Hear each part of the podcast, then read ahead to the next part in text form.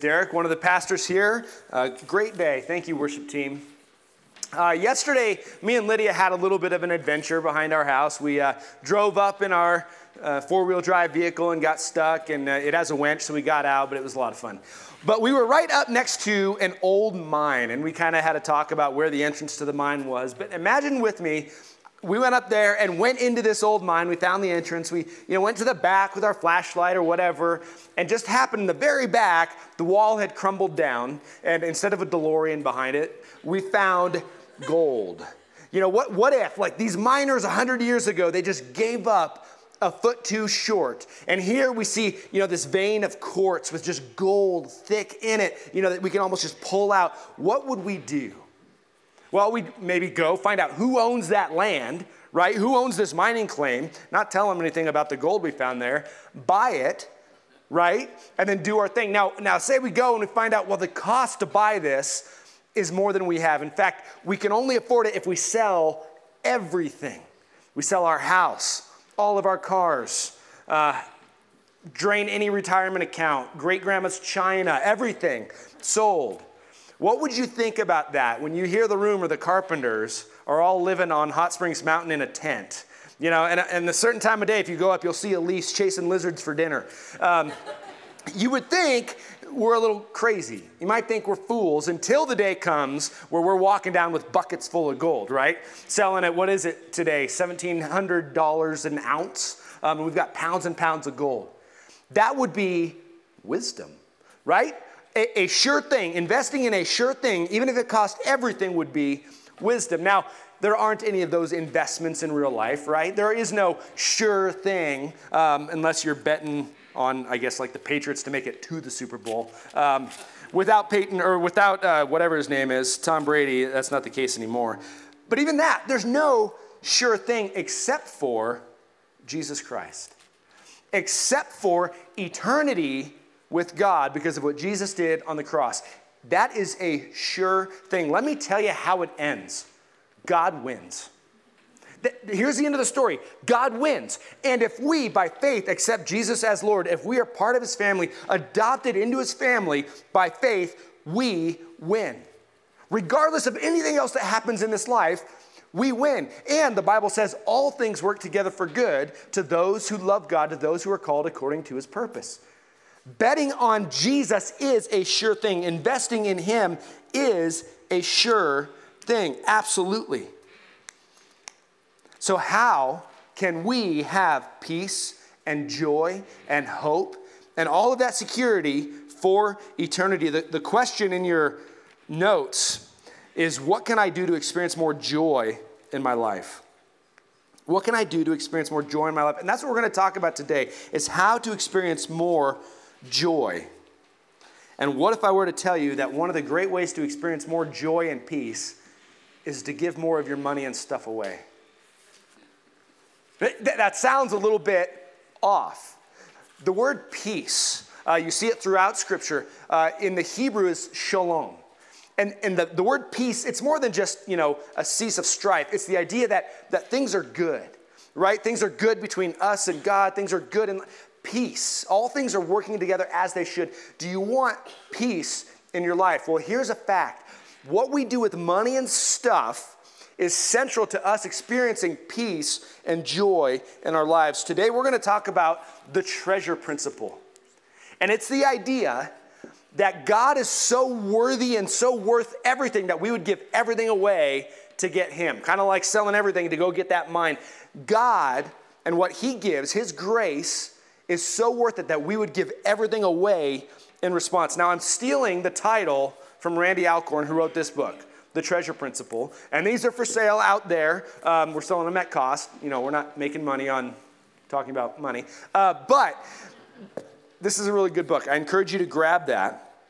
But his whole principle there is this treasure principle. How we handle money and stuff is central to our lives. And he says this, which I find really helpful says, What pastor would want his people to fail to receive eternal rewards because he failed to teach them what God says about giving? Encouraging people to give generously is doing them a great favor. Leave that up. We don't talk a lot about giving here. you know, we don't have messages like this singled out toward giving and money and stuff because, in all honesty, the church kind of has a bad rap. Uh, uh, of manipulating to get money, of misusing money and those things. And we believe here that God's work done God's way never lacks God's provision. If any ministry is begging for money because they're failing, don't give them money because maybe they need to fail. God will give to what he wants to succeed. God will do, he'll, he owns everything. He's to fulfill what he wants to do. So we don't talk a lot about giving, but we need to because Jesus talked more about giving than any other topic except one that's the kingdom. He talked more about money and stuff than he did about heaven and hell combined. He talked more about money and stuff than he did about faith because money is connected directly to our hearts. So be at peace. Uh, we are not going to try and get you to give today. Uh, so if you know that's what you're used to, oh, we're waiting for the plate to come around. That's not going to come. If you feel today, you know, oh, we need to give, then I'm going to say, don't give. Instead, and we'll see, see this at the end, go home and pray and think, and then give as God leads you, not under compulsion, not because of guilt. This is not about us trying to get your money. This is about us helping you experience the peace and the joy God wants for you. Because here it is our approach to money and possessions is central to our spiritual lives. We want to separate it, but we can't. So we're going to start with one verse Matthew 13 44. This is the one we're going to kind of start with and we're going to refer back to. So if you want to turn there, go ahead. It's going to be on the screen, Matthew 13 44. This is Jesus speaking. And I told you that he spoke about money more than anything except for the kingdom. Well, in this verse, he talks about both. So, Matthew 13 44. The kingdom of heaven is like a treasure hidden in a field, which a man found and covered up. Then in his joy, he goes and he sells all he has and buys that field. This is Jesus telling a story. This is a parable. Uh, a parable is a, a real life possible story intended to share a spiritual meaning. And this was actually something that could happen in Israel. Uh, read through the Old Testament. Israel was conquered a whole bunch of times. People had to flee their homes a whole bunch of times. They didn't have banks the way we did do now. So what they would do is, you know, uh, the Babylonians are coming.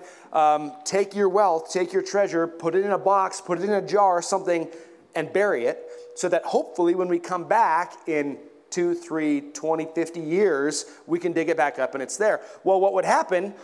They might go and they might die or they might stay in exile. Somebody else comes along. It's quite possible there was buried treasure buried all around. So this is something that could happen. But the point wasn't this could happen. His point was God is so worth it. The kingdom of God is so worth it. It is worth us giving up everything and giving away everything in order to get his kingdom. But let's first answer the question what is the kingdom? He says the kingdom of heaven is like, Jesus said this a lot of times, the kingdom of heaven is like, or the kingdom of God is like. What is the kingdom? The kingdom of heaven, or kingdom of God, is God's active and sovereign reign through history, bringing about his purposes in the world, culminating in all of God's people enjoying eternity in paradise. So that's a little bit wordy. We'll leave that up there. But the kingdom of God is God at work through people.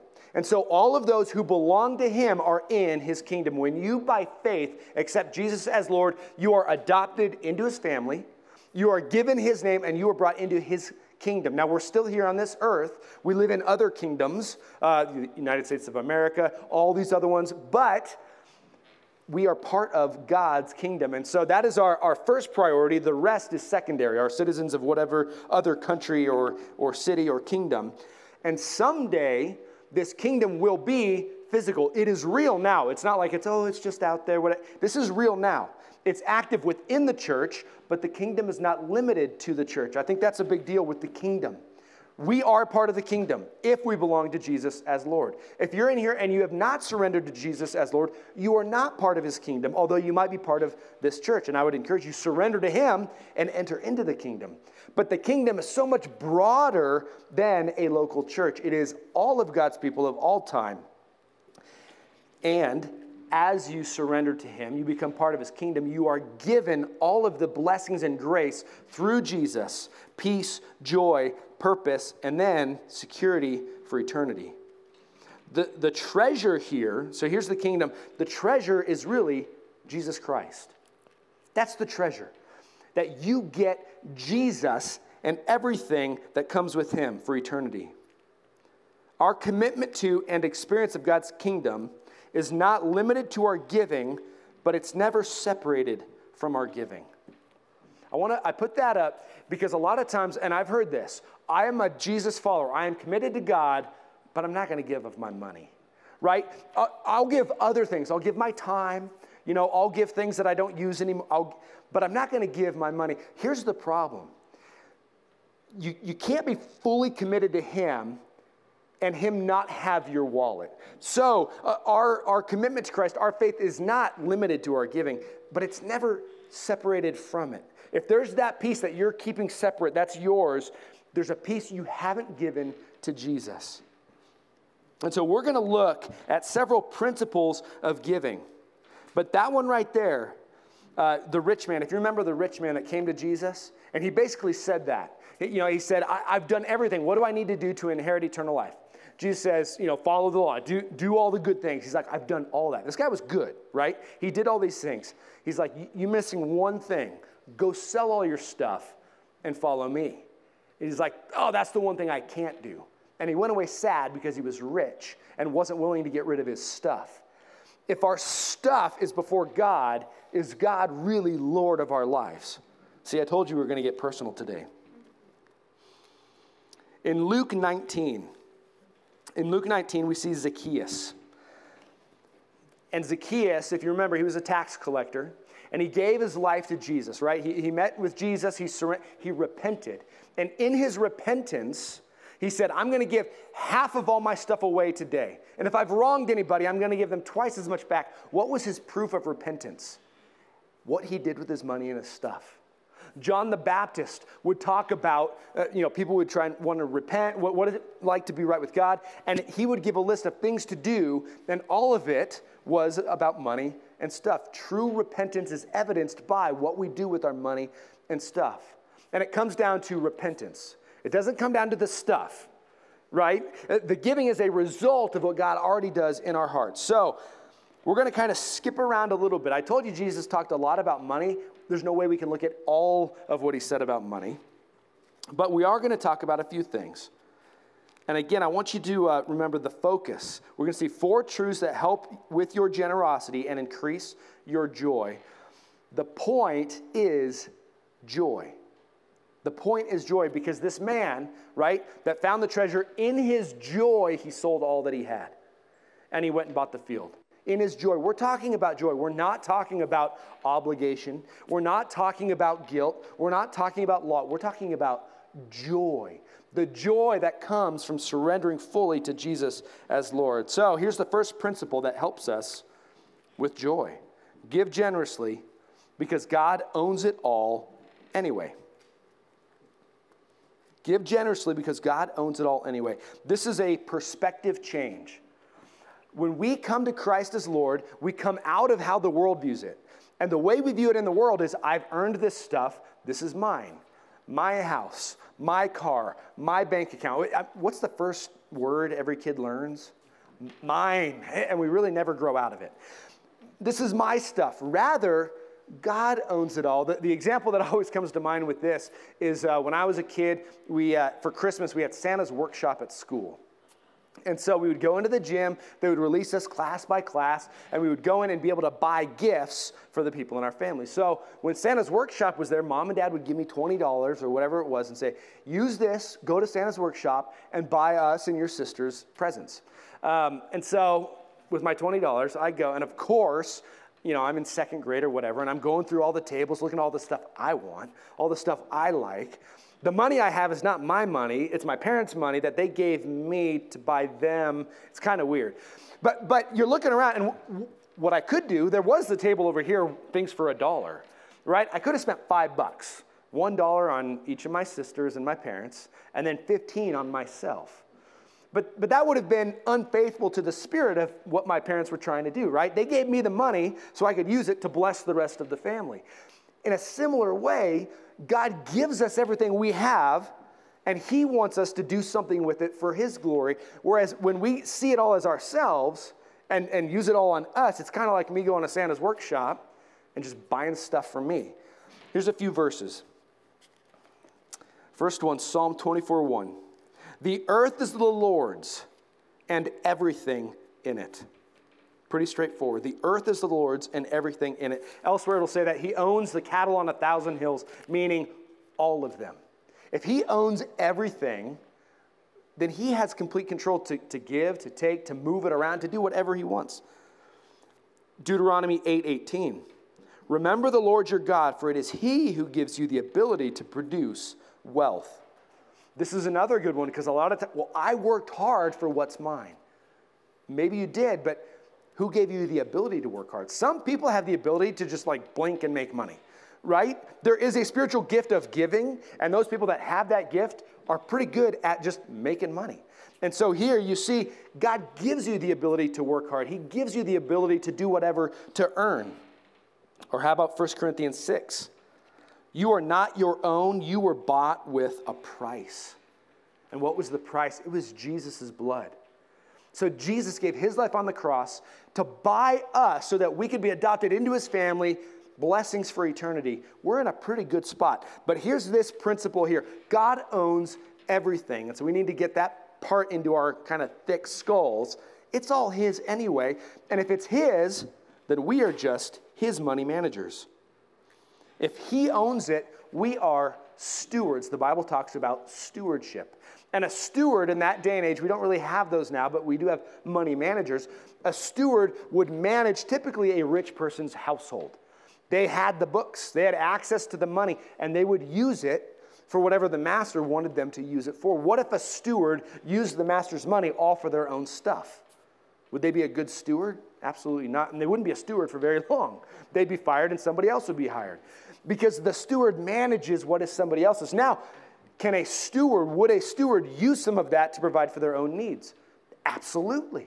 That's what they were supposed to do. That steward could use that money to buy for their own household, their own food, their own things. But a steward manages what is somebody else's. That changes things a little bit. It changes our perspective. If God owns my house, what might He want to do through my house? Host an outpost group? Uh, foster, be a foster parent? I, I mean, go through the list. What might God want to do through my house? If I have a boat, what might God want to do through my boat? Uh, be part of a youth group event that attracts kids to come and hear the gospel. I mean, we can kind of go down the list of our, our stuff, our things. God owns it. What might He want to do with this? Right? We, we have a, a swimming pool. What might we want to do? Invite the carpenters over to swim in your pool. Matthew 6 33. But seek first the kingdom of God and his righteousness, and all these things will be added to you. This runs off that same principle that God owns everything. And we're going to talk about this verse in group this week. So I encourage you, go to group. This is good stuff. If God owns everything, and Jesus here in Matthew 6 says, Seek first my kingdom, follow me, pour your life out for me, and I'll give you everything you need. He says, Don't worry about where you're to sleep, what you're to eat, what you're to. Don't worry about that stuff. You pursue my kingdom, and I'll provide all these things. He owns it all, so he can. The perspective here is so freeing that I am now free to just follow, and he provides freedom, peace, joy.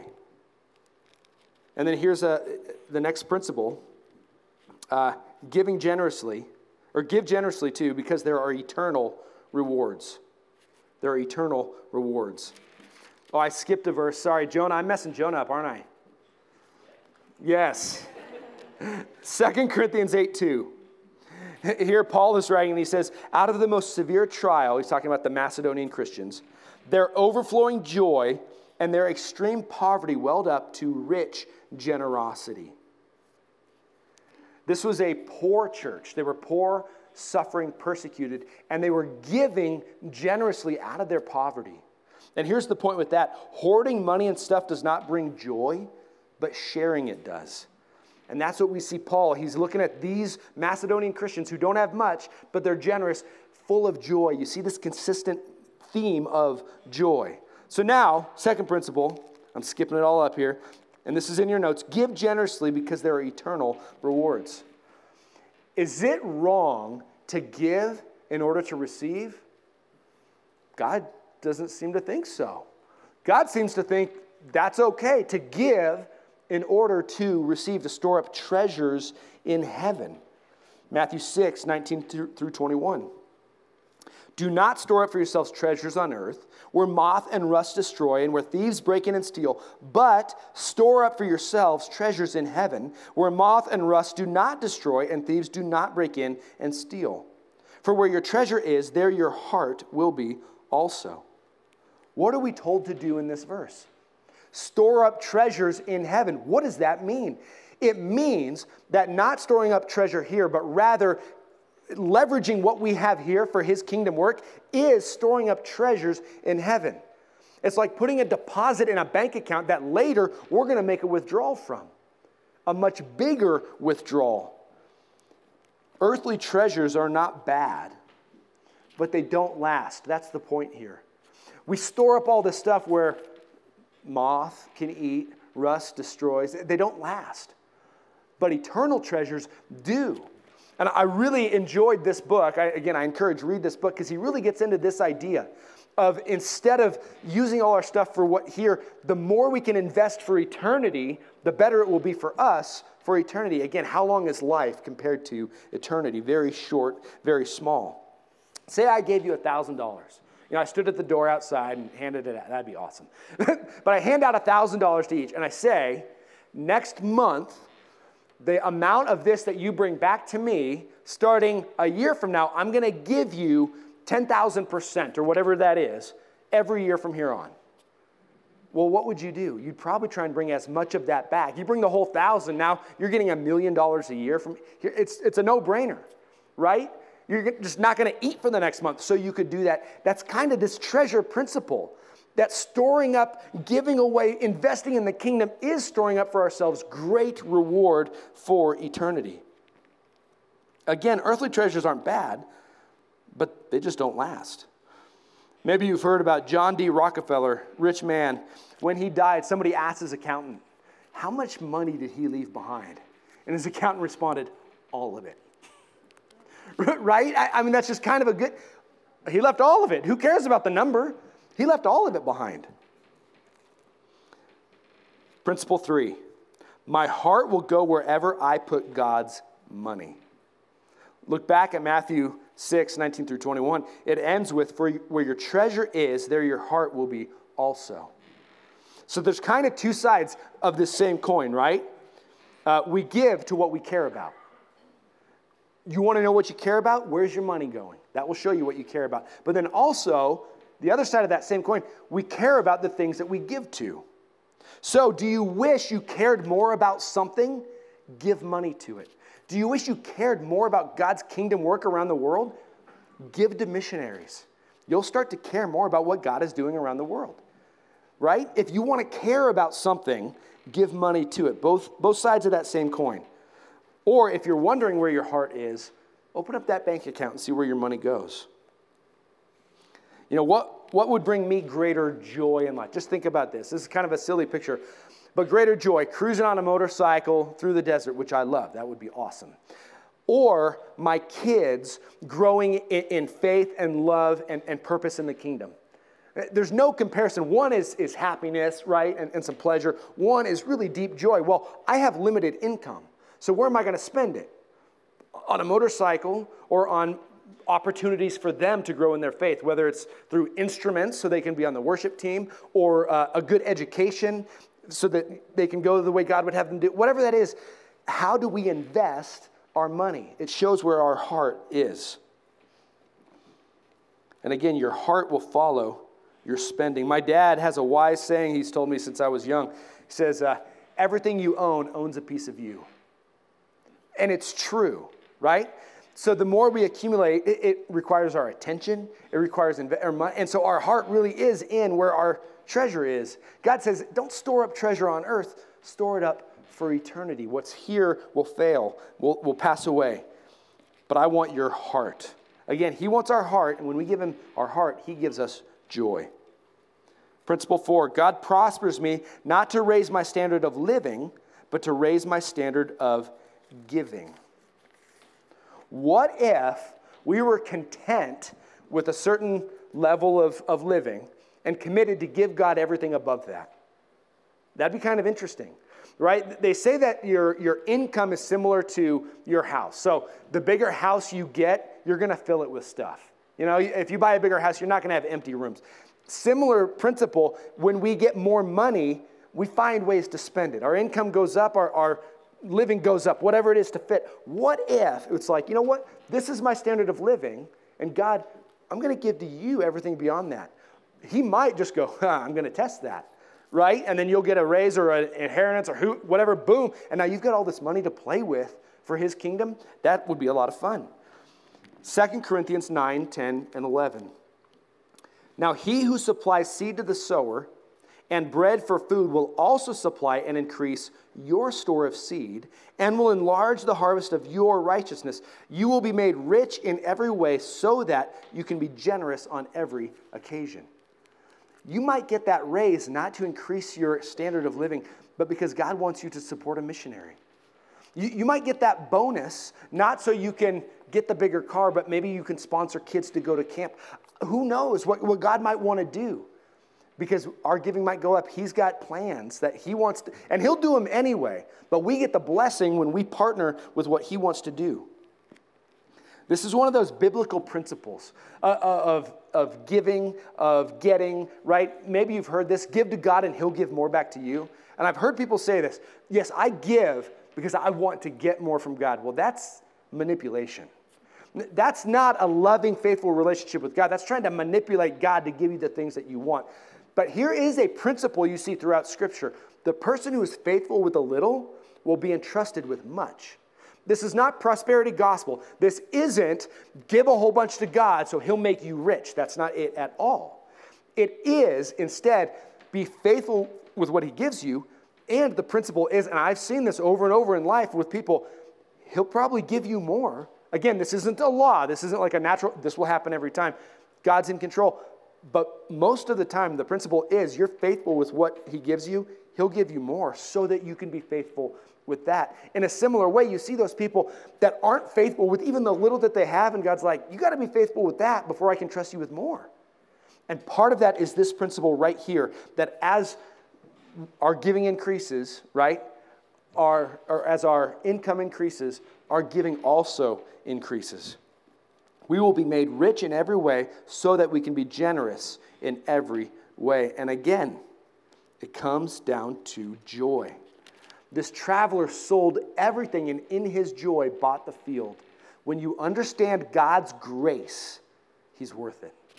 When you understand everything he's given you, you would give everything to receive him. You know, when uh, I, have shared this story before, you're probably sick of hearing it, but when Callie and I were first married, um, and we would write our, our tithe check, and we would put it in her purse, the last place we should have put it, and we would go to church, and then we would go home and we would forget to give it. And then it happened again, and then it would happen again, and, and three or four weeks would go by, and we'd get there and we'd open up the purse, well, she would open up the purse and be like, and she'd pull out the three or four checks. We'd look in the account and be like, we can't afford, we'd have to tear those up, throw them away. We'll do better next week. But when we were faithful and we remembered to give every week, we were never in lack. It was this weird thing, right? That if we didn't give it, we spent it all. If we did give it, we lived the exact same way and had enough. I have never met anybody who said, man, we are going without because we gave too much to God.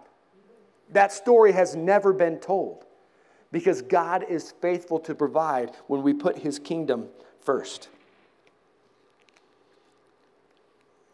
Generosity really comes down to this God has given us everything, and we give everything back. It, this isn't a guilt thing. We don't talk about it, right, because we need your money.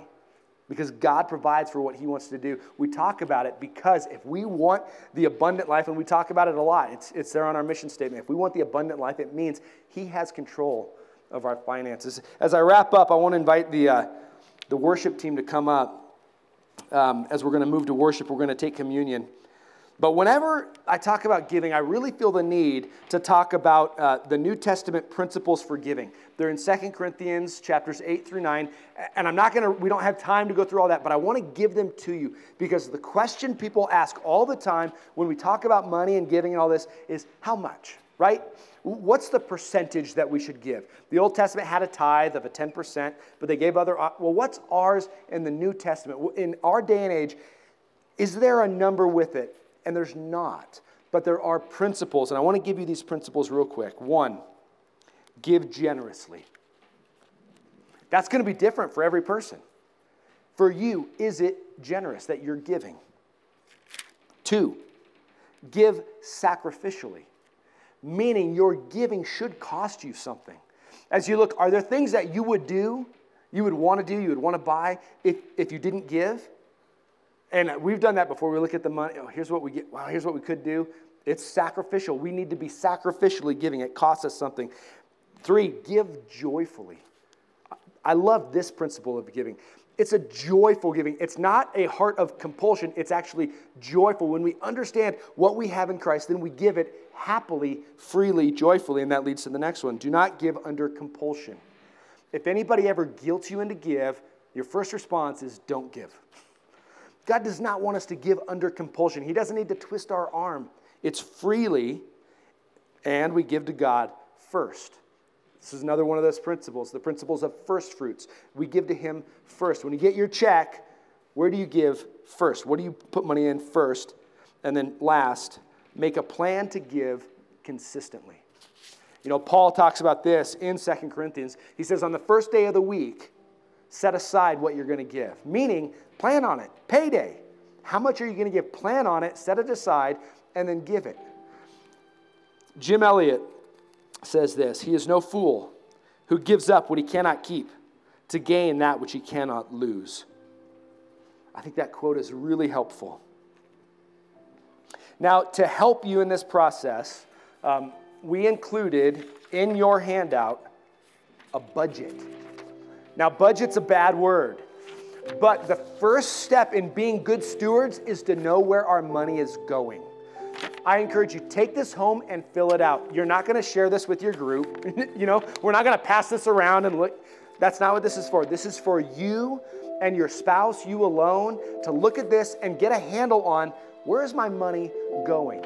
That's our first step in stewardship. Now, we're going to take the Lord's Supper. Uh, when we take the Lord's Supper, this is our way of remembering Jesus' death on the cross. This is worship. And if we talked about money more, this would be the time in the service where we would say, This is the time to bring your tithes and offerings, because giving is also a part of worship. And we don't do that, and we don't do it on purpose because the church kind of has a bad rap. But this is a good time as we move into worship for you to think about God, what have you done for me? to think about your giving. This is the time, some of you already do this, to go and actually put your check in because it is you giving back to God. But for the rest of us, let's take this minute and let's just ask God, reveal in us, is there anything you want to adjust? Is there any piece of my heart that does not belong to you? And here we ask God to fill us with joy. And as we come, we have uh, three stations here, here, and there and it's the bread. And as we take the bread, we remember Jesus' body broken on the cross. And as we drink the cup, we remember his blood spilled for us that has earned for us eternal life. When Jesus was on the cross, he said, It is finished. So, all of this stuff that we're talking about isn't to earn salvation, it's already earned. All we do to get it is say yes to Jesus. I believe you died on the cross and rose from the dead. And now the rest of our life is just poured out to him in worship. Let me pray. Father, thank you. Thank you for your word. Um, Jesus, thank you for caring so much about our hearts that you're bold enough to talk a lot about money and stuff. God, this is a very personal topic, and it's personal because it is connected to our hearts. God, I do ask that you would glorify yourself in us, in the way that we worship, in the way that we handle our money and our stuff. God, and I go back to the beginning as we, we had our missions team here. God, we have more to offer this community. God, use us to glorify yourself, please. Use us to draw more people into a eternal, joyful relationship with you. We love you. In Jesus' name, amen.